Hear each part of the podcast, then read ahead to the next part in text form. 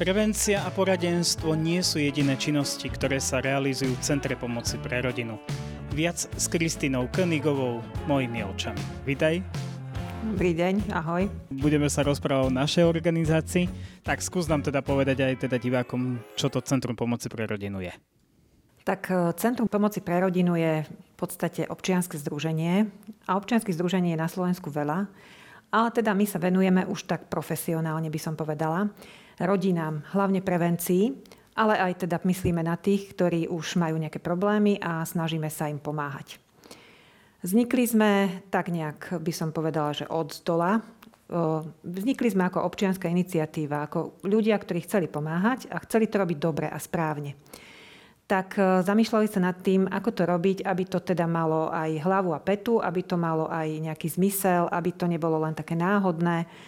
A Začali sme sa jednak v tejto oblasti vzdelávať, jednak sme začali skúmať túto oblasť, čo všetko sa dá urobiť pre rodiny, aké možnosti máme, aké, má, aké majú rodiny problémy, čo treba riešiť.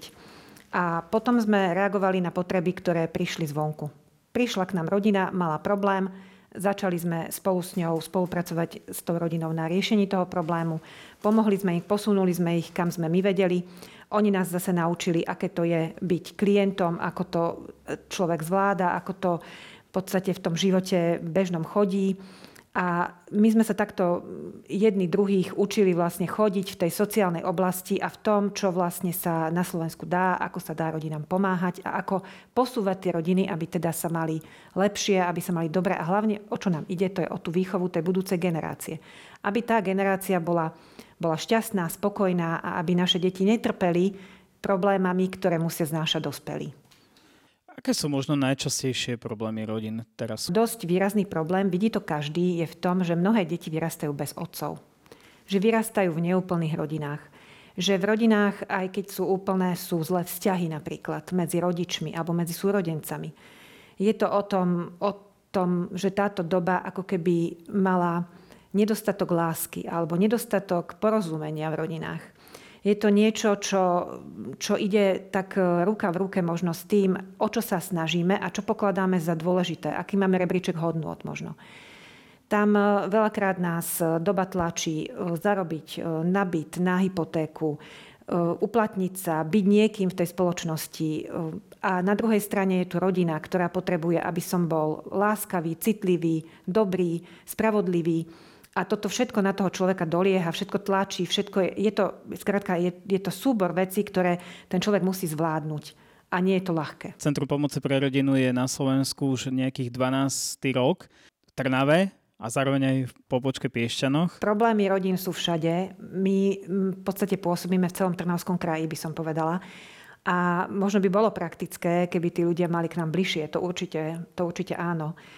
Um, tá pobočka v Piešťanoch sa ukázala ako veľmi dobrá, veľmi dobré riešenie, pretože sme sa dokázali posunúť aj v, v takej tej oblasti, nielen tej geografickej, ale treba aj v tej takej špecifickej, že treba ľudia v Piešťanoch na iné potreby reagovali ako v Trnave.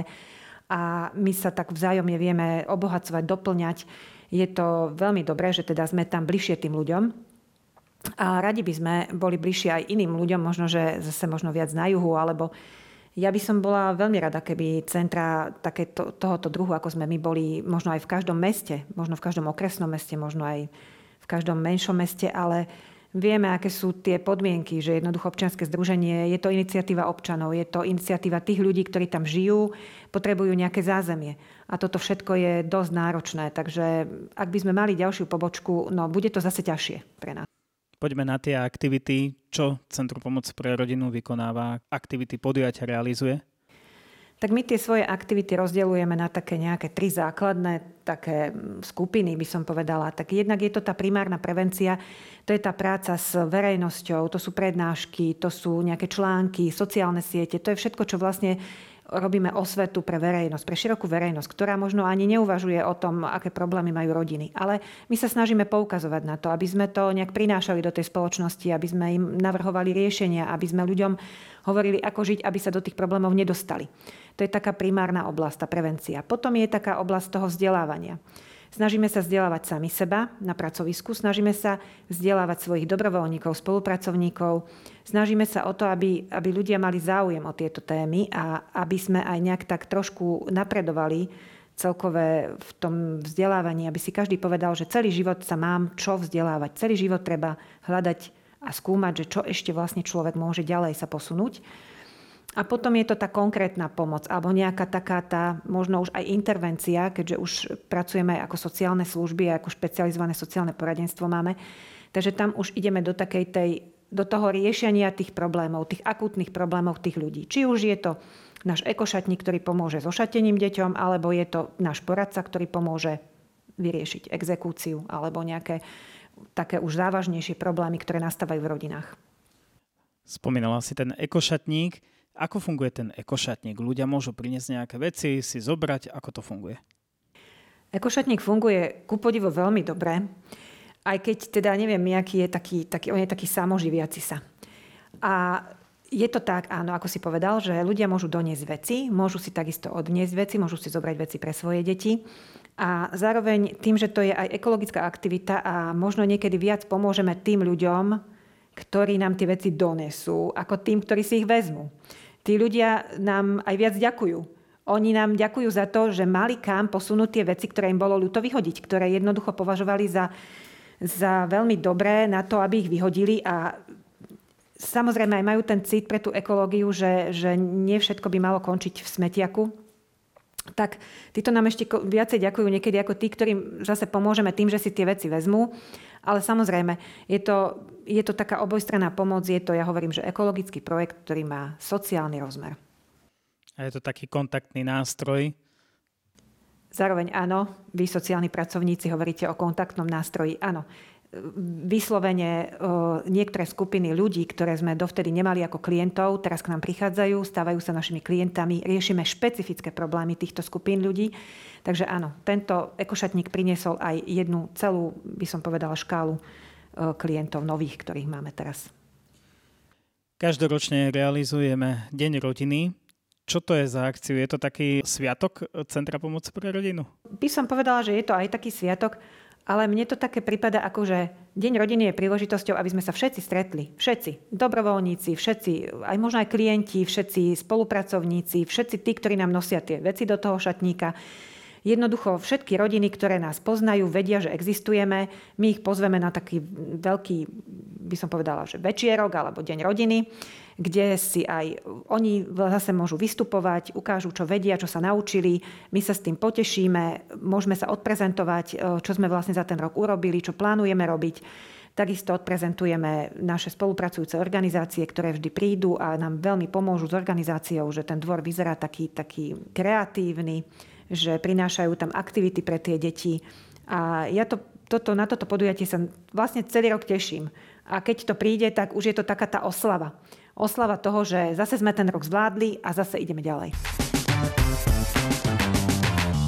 Ako vnímaš ty dobrovoľníctvo? Je dôležité v súčasnosti? Áno, dobrovoľníctvo je veľmi dôležité a ja si myslím, že v, našej, v našom centre pomoci pre rodinu je dosť kľúčové to dobrovoľníctvo. My, keď sa pozrieme na aktivity, ktoré máme v našej výročnej správe, je ich tak strašne veľa. A keď sa pozrieme na zamestnancov, ktorých vy, vykonávajú, tých je zase tak strašne málo, že niekedy si ľudia povedia, ale ako toľkýto ľudia môžete toto všetko zvládnuť. A to je vlastne, to sú tí dobrovoľníci, ktorí nám to pomáhajú. Všetci tí ľudia, ktorí napríklad nosia veci do šatníka, čo dokážu ošatiť vlastne sociálne slabé rodiny v Trnave, tí dobrovoľníci, ktorí nám prichádzajú organizovať podujatia, ktorí prichádzajú pracovať s deťmi, ktorí prichádzajú pracovať, e, keď máme nejaké fyzické práce, napríklad umývanie okien. V našom centre máme strašne veľa okien. A jednoducho tieto všetky od tých najmenších vecí až po tie najväčšie, že nám napríklad vedia odborne, fundovane poradiť klientom, právnik, toto sú veľmi cenné, cenné síly pracovné. To na našej, my by sme to nedokázali zaplatiť. Napríklad manželské večery, tam sú tiež dobrovoľníci, ktorí to realizujú už nejaký 12. rok.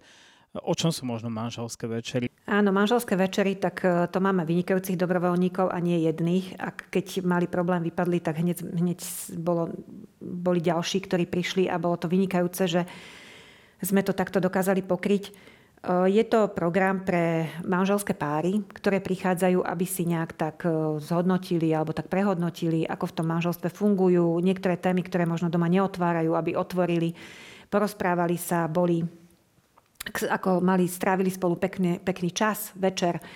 A to, toto, čo manželom veľmi chýba tak e, snažíme sa im to tak nejak e, naservírovať s tým, že tých 8 večerov, ktoré k nám prichádzajú, je pre nich. Pre, my sa postaráme o to, aby mali večeru, o to, aby mali príjemnú atmosféru, o to, aby mali e, tému a odborné vedenie.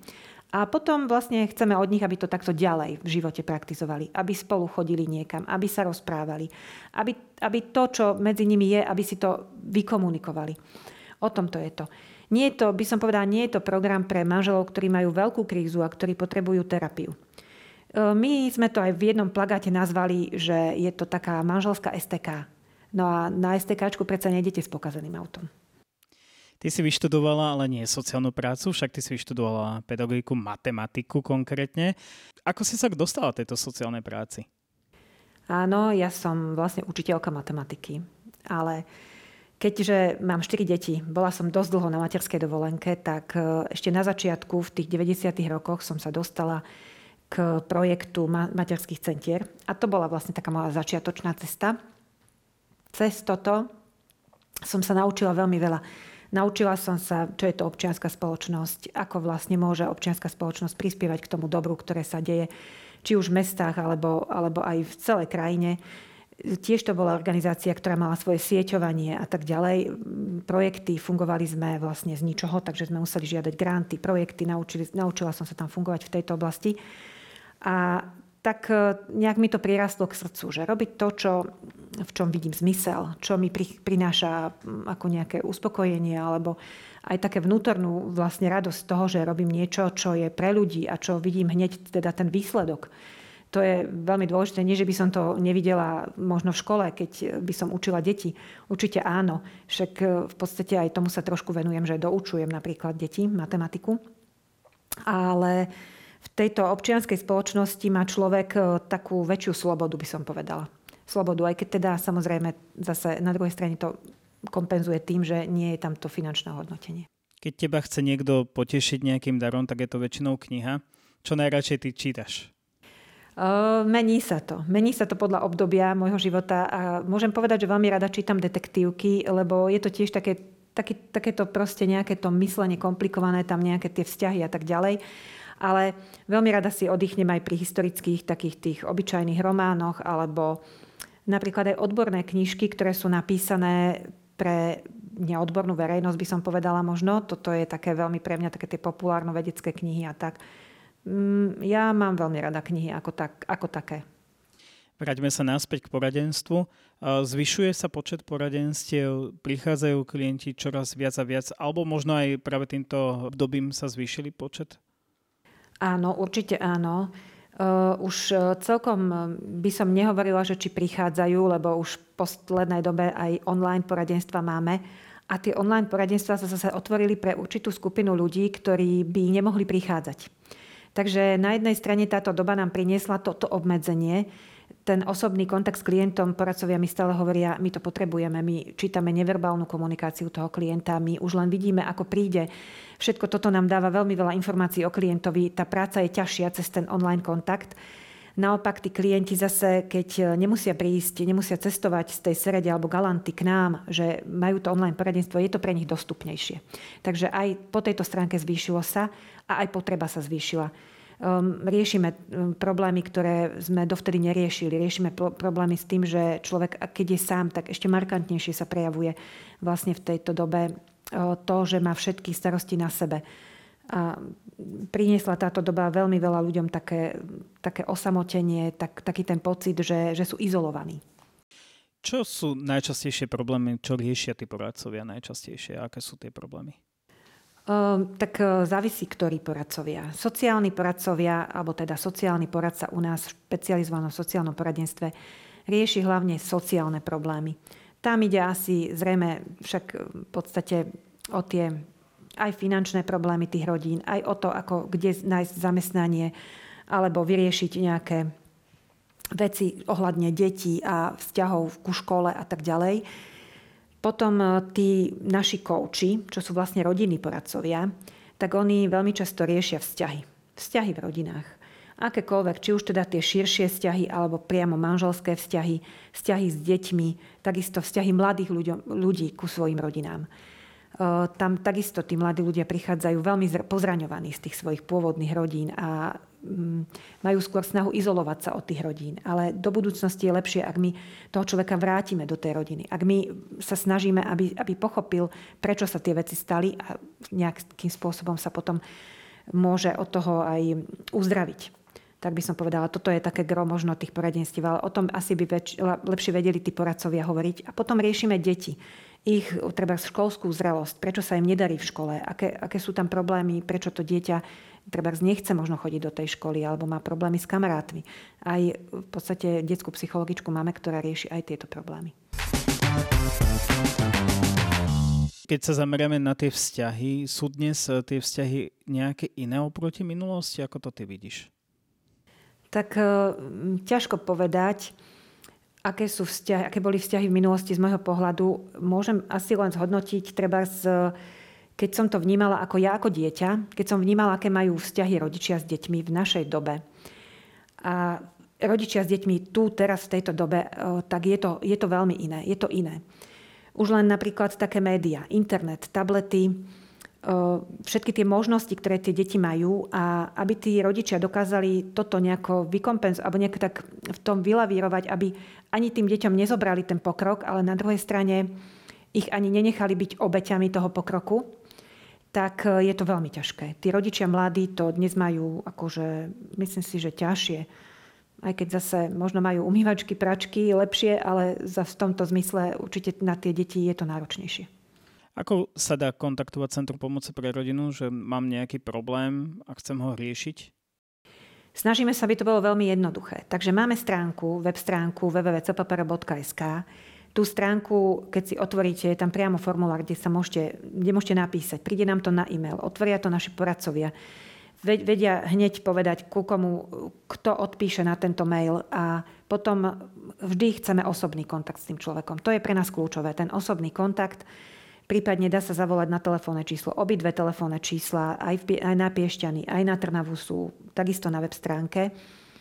Sme v centre mesta, máme vyvesenú tabulu na dverách. Veľa ľudí nás kontaktovalo len tak, že išli okolo a povedali si, čo je to tu za centrum. A už vlastne sme mali s nimi kontakt. Keď sa vrátime ešte k košatníku, aké veci sa berú a čo vlastne môžu ľudia priniesť?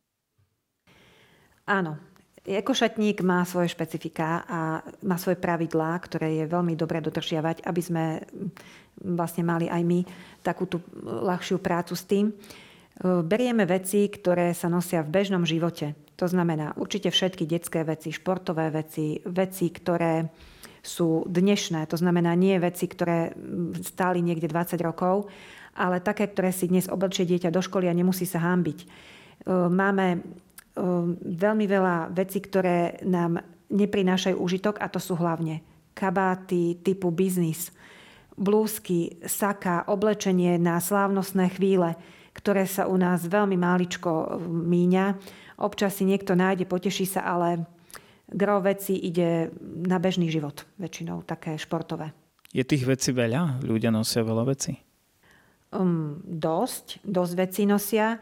Keby sme mali len sezónne veci, to znamená v zime nám donesú zimné a v lete nám donesú letné, tak by som povedal, že je to tak akurát. Čo máme navyše, to máme práve toto. Že v zime nám prinesú veľa letných vecí, hromadia sa nám tam vrecia s letnými vecami a toto nám vytvára, že je tam veľa tých vecí. Pretože tie letné veci si momentálne nikto neodnesie a potom v podstate tie zimné vetrovky a tak ďalej, to tam všetko vlastne má nejaký ten objem. Keď e, ľudia počkajú a prinesú nám tie veci na sezónu, tak my to vieme. Vieme to uplatniť v tej danej sezóne a pokiaľ máme niečo navyše, tak máme spolupracujúce organizácie, ktoré si od nás tieto veci prídu zobrať. Odvezú ich treba na východné Slovensko, kde sú ľudia takisto chudobní, takisto potrebujú veci a potešia sa aj tomu. Čiže je lepšie nosiť veci na jar, leto, letné a jesen, zima, zimné. Určite áno, to skladovanie nám robí problémy. Ja ti veľmi pekne ďakujem za rozhovor, že si predstavila Centrum pomoci pre rodinu a prajem všetko dobré. Ďakujem aj.